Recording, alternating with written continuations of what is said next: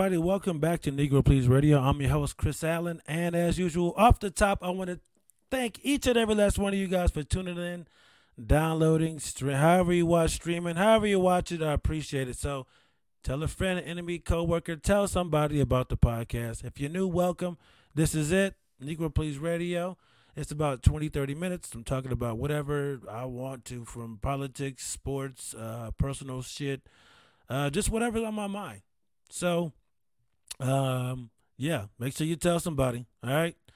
Uh, I guess I'll jump right in. Uh, this week's milestone. For those who don't know, we have a soon-to-be ten-year-old son. His name is Miles, and I like to talk about the different things that are that's going on in his life. Sometimes it's big, sometimes it's small, sometimes it's nothing. And uh, this week it's kind of a little feel good, man. Um, we do a grateful jar here every week at the house. Every Sunday, we all uh, write on a little sticky and say what we're grateful for. I've been out of pocket a lot lately, and uh, my wife sent me a picture, and it was his sticky that said, "I'm grateful that Dad is home." So that made me feel good. It made me feel really good. Uh, he's doing well in school. Uh, you know, this is a, a, almost a month in now, fifth grader. Uh, he is starting to have some anxiety around bedtime again uh, which we we were kind of anticipating with all the extra stimulus and you know going out the house and all that kind of stuff. But this happened a couple nights ago, and this happened again last night, where he's just like, I'm just I'm just having negative thoughts, and I'm I'm worried, I have anxiety, and I remind him of the little saying, you know, like uh, I learned from a friend of mine about how these the, these these uh, thoughts can come in, but we just don't serve them tea. And I was like, hey man, are we are we serving negative thoughts tea? And he was just like, "You're right, Dad, I am." And just to watch him, you know, immediately start to feel a little bit better, it just makes me uh, feel better as a parent. And this is something we've been working on. He's getting to that age now where he can really uh, express himself how he feels verbally, and when he couldn't in the past. Even now, he he'll say he doesn't know how he feels or why he feels the way that he does, but he does have anxiety. And you know, if I I, I tell him, hey, if you can't explain it, we don't need to talk about it. But if it's something specific and you want to, let's just walk our way all the way through it. Like if you're worried about something bad happening, let's let's let's walk through that whole process. But if it's something that you, you don't even know why, it's just general anxiety, I go, man, we just have to toss that aside. I am recognizing that you are going through something that you do feel anxious, but we can't pinpoint a reason at all. So let's just talk. Let's just toss it. Let's toss it. Let's let's try to forget about it. Let's think about something positive. Let's think about how good you are at school, at video games. You know how you want to be a coder, and that and that gets them in a good mood. You know, we we find something else to think about to focus on, and and it and it seems to work. But uh, I'm just proud of him. He's really really working hard at, at trying to be better. Uh, he's he uh, he has his um, moments where he's uh, open and, and willing to express himself. But there are those times where like we all have those those times where like uh, we just uh, you don't really want to talk about it. You're bottled up, and you know, and I have to allow him to have that those those times. So, but I'm really proud of him. Uh, the, these uh, anxiety attacks, uh, they're coming uh, fewer and far between, which we are happy about. And the fact that we can now talk about them is, is, is great. So, I feel like he's doing he's doing well. Uh, he's trying new lunches at school, and and you know he's gonna have some setbacks, but we're just gonna really focus on uh, the good stuff and just learn from the bad. That's all we really can do. So that was a nice uh, fatherly moment, thoughtful. You know, just uh, I gotta switch gears. I saw a commercial that bothered me. And if there are any people who work for Walmart that listen to my podcast, I apologize uh, that you work for Walmart and not what I'm about to say. but I saw a commercial for it was like Walmart grocery delivery. And I, and I'm cool with that. But this was a in-home delivery. It's a Walmart employee putting celery in this motherfucker's refrigerator, and this other person in the commercial is doing something else, and they just look over their shoulder, smile, and like thumbs up, like, yeah, this is my Walmart guy. Look, I don't know what uh, Walmart's white people go to or what Walmart's y'all have access to, but in no way, shape, or form would I ever allow a Walmart worker in my home. All the ones that I've seen, they look like if they were in your kitchen the moment you stab, you, you, you turn your back, you're getting stabbed, and they'll uh, turn around and live your life. Right? There's some black dude with like a, a, blonde wig on, or there's some you know black, some white dude going to my barbershop getting lined up and shit. I, I, I would not trust an, a Walmart employee in my home. I'm sorry. I'm sorry. We need to stop painting, all right, certain employees uh, in commercials as if we we respect them as a society. We don't. You ever notice that the way how we're so polite to the people who work at these gas stations and grocery stores and at, at, at um, um, hardware stores? We're just so polite. We high five them. You, you, you're not doing that. We we hate everybody. we're not doing that. I, I I'm sorry if you're offended by that, but I'm not letting a Walmart person worker in my home and then in my refrigerator in my motherfucking crisper. That ain't happening. Leave the shit outside. I know that sounds like some weird classist elitist bullshit, but it's just weird, man. I've never I've never run into a Walmart employee that looks like they actually have their fucking life together. All right. If you're not on the management team, all right, if you're not part of corporate, it ain't going well. it's not going well. I'm sorry. I'm not letting a Walmart worker in my home. All right, it's not gonna happen. I'm pretty sure there's some very fine people who work there, but you're not coming to my house. All right, putting celery in my goddamn crisper. It ain't happening. Um, I saw this, and I'm I'm I'm I'm gonna be brief. I'm gonna say what I'm gonna say and just move on from it. I, I just I, am just seeing these. We're we're back at these dumb takes. All right, this is this is this is the political portion of the uh, podcast. Uh, uh, about a week ago, uh, Joe Biden called some, uh, basically the MAGA supporters semi-fascist. And the thing is, why not? They're mad. They're saying that they they offended uh, half of the country, and this is coming from people who, whenever they use racial slurs, uh, homophobic slurs, uh, ethnic slurs. They tell people, hey, stop letting those words have power over you. They're just words. It doesn't matter. You hear shit like stereotypes come from somewhere. But when they get stereotyped, all of a sudden, that's not cool. Because I remember uh, 15 years or so ago, these same people, they were talking about turning the Middle East into glass and separate them later. Saying shit like, hey, not every Muslim is a terrorist, but every terrorist is a Muslim. You know? If I dress a certain way and I get treated a certain way, they go, hey, you shouldn't dress like that. You shouldn't talk like that. These stereotypes come from somewhere.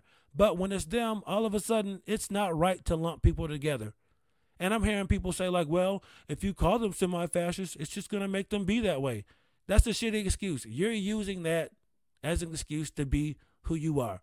Now, black people, I can't I can't go around and go, hey man, I'm, I'm acting like a nigga because you called me a nigga. You are not going to say that. Well, that's that's a fair excuse. That's why you're doing that is because we call you that. Therefore, uh, it made you act that way. We're gonna give you a pass. No, that's not how that shit works. Be a fucking man, be a grown woman, and just accept that you have weird, shitty ideology, and no one has to accept that shit. And then asking like, what is a semi-fascist? A semi-fascist is somebody who really, uh, deep down inside, they agree with that shit, but they know that it's not socially acceptable acceptable to embrace all that shit publicly. So what they do is they do the shit that is currently socially acceptable to do, even though they would love to embrace the entire fucking thing. Now, I think that's bullshit. So if you're if you're okay with calling other people slurs and all this kind of stuff, and then say, "Hey, I'm not apologizing," you have no right to ever ask for an apology for anything that anyone ever says to you, because hey, right? They're the snowflake, not you. All right, I got that out the way. That's my piece on that shit. I don't care if it hurts your feelings. It is what it is. All right.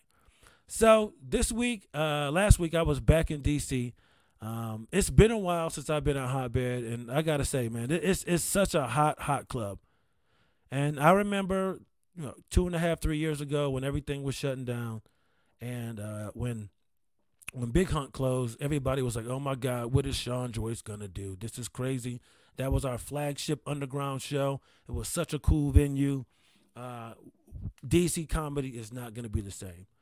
But boy, were we wrong. You know, that's the thing about the, the pandemic, man. It hurt a lot of people, but for some people, they shined and they came out finally, you know, doing something that they wanted to do for a long time. Who knows how long it would have been before Sean uh, opened his club. And it's here now, and the scene hasn't been better. And I was fortunate enough to be there last Saturday, closing out the eight and a nine forty five showcases, and I did time on the eleven thirty uh, free showcase show, and it was I had so much fun, man. Uh, my my buddy Alex was hosting. Uh, it's been fun watching him grow as a comic, right? Because I met him when he was a very very young new. Uh, he still is very young, but he was a super new comic, open micer. You know, just uh, trying to couldn't even get in a lot of places in DC because he wasn't 21. Now he's living up there now. Uh, I remember him being afraid to even meet the people who booked it, not even being old enough to get in Big Hunt, and here he is at Hotbed hosting. That's my dude. I, I love seeing the progress. I, I, I love seeing the progress. We had so much fun. So shout out to all the people that came out. If you if you saw me this weekend there, hey, thanks. I had a lot of fun. I, I keep saying it, but I, I did. Uh, it's just it's it's it's a magical place. Adams Morgan is just hopping with so much going on. It's just I love DC, man. It's such a vibrant city. There's so many young people just going out having a great time, partying, uh, drinking, you know, just hanging out with their friends. You see young people on dates, learning who they are. It's just a beautiful city, man, with a lot of shit going on, and uh, it just makes me feel good being there. I, I love DC. It has it has its issues, but I fucking love that city, man. If I could be there, I would be there every goddamn day. And um, yeah, just just a great time. Um, so I end up staying at my boy TJ's crib.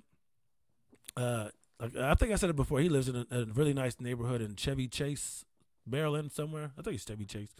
But uh, man, and I was like, you know what, man, we about to do some crazy shit. And this isn't super super crazy, but I I love hanging out with TJ, man. That's my dude. We've been hanging out for years, and uh, just like uh, we do the shows. We get back to his place. We order some uh, gourmet hot dogs from this place called uh, Dog House. I want to say it's either in Chevy Chase or Bethesda or something like that.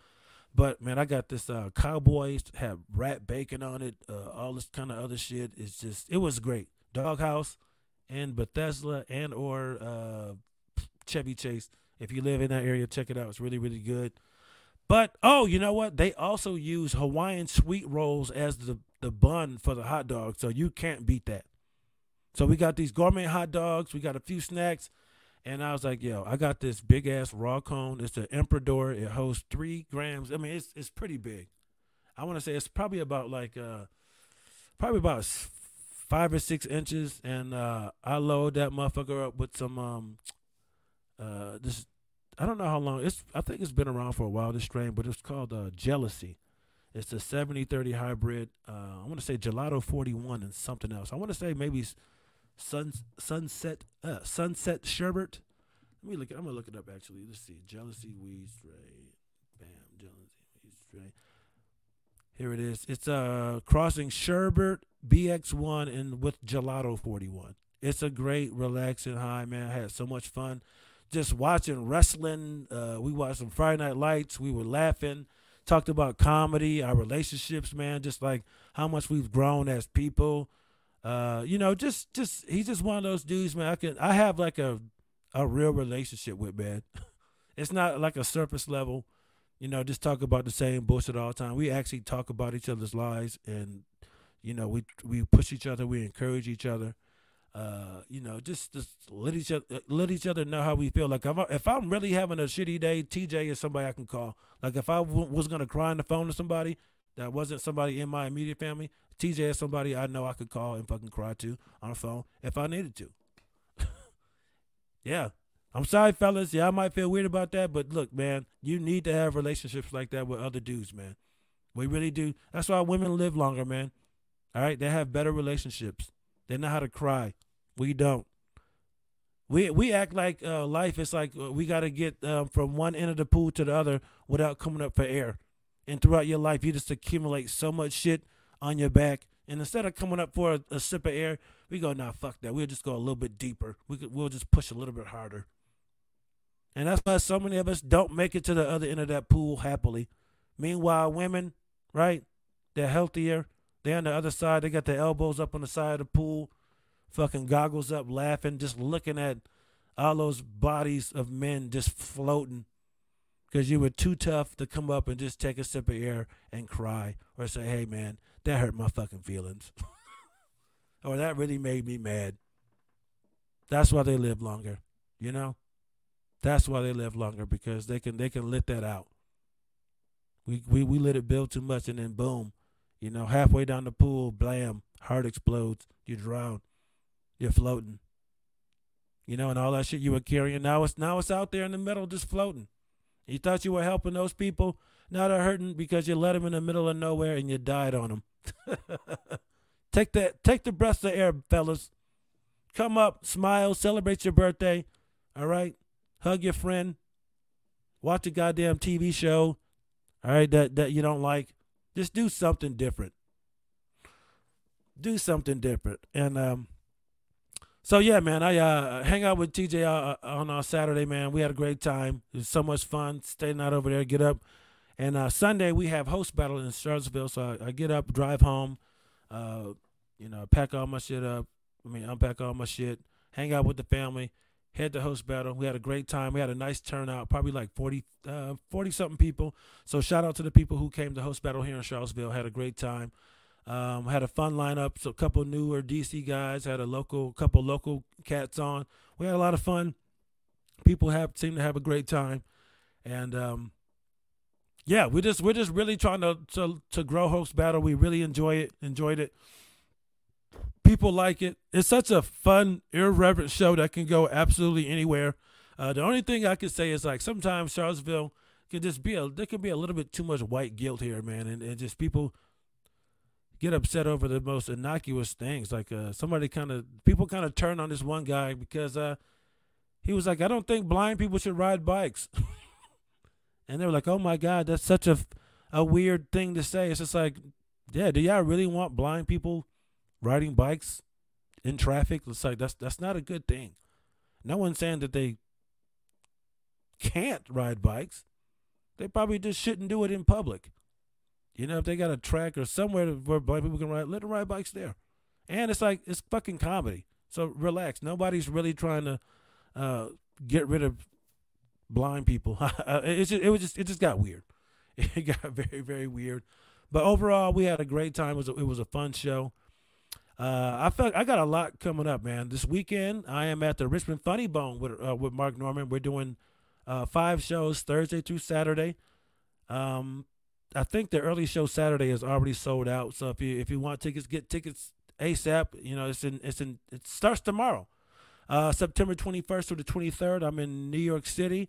The big thing I had kind of fell through, but on the 21st, I'll be at the Fat Black Pussycat doing, um, uh, it's called uh, Chemistry Set with Cipha Sounds and Will Events at the at Fat Black. And I'm to be getting some more spots, so I'll let people know about that. Um, September 30th, I'll be at the uh, Vagabond Theater in Baltimore. And the last week of October, first week of November, I will be in the Bahamas at the Atlantis Resort at Joker's Comedy Club doing shows there Tuesday through Sunday. Uh, in early no December, I want to say December 2nd, I'm in New Haven, Connecticut.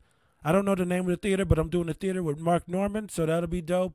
And December 9th through 10th, I'll be at the Denver Comedy Lounge. So I'm really looking forward to that. I got some friends out there. I know Denver is a really, really dope comedy scene. I'm, I'm really looking forward to going out there uh, and just having fun.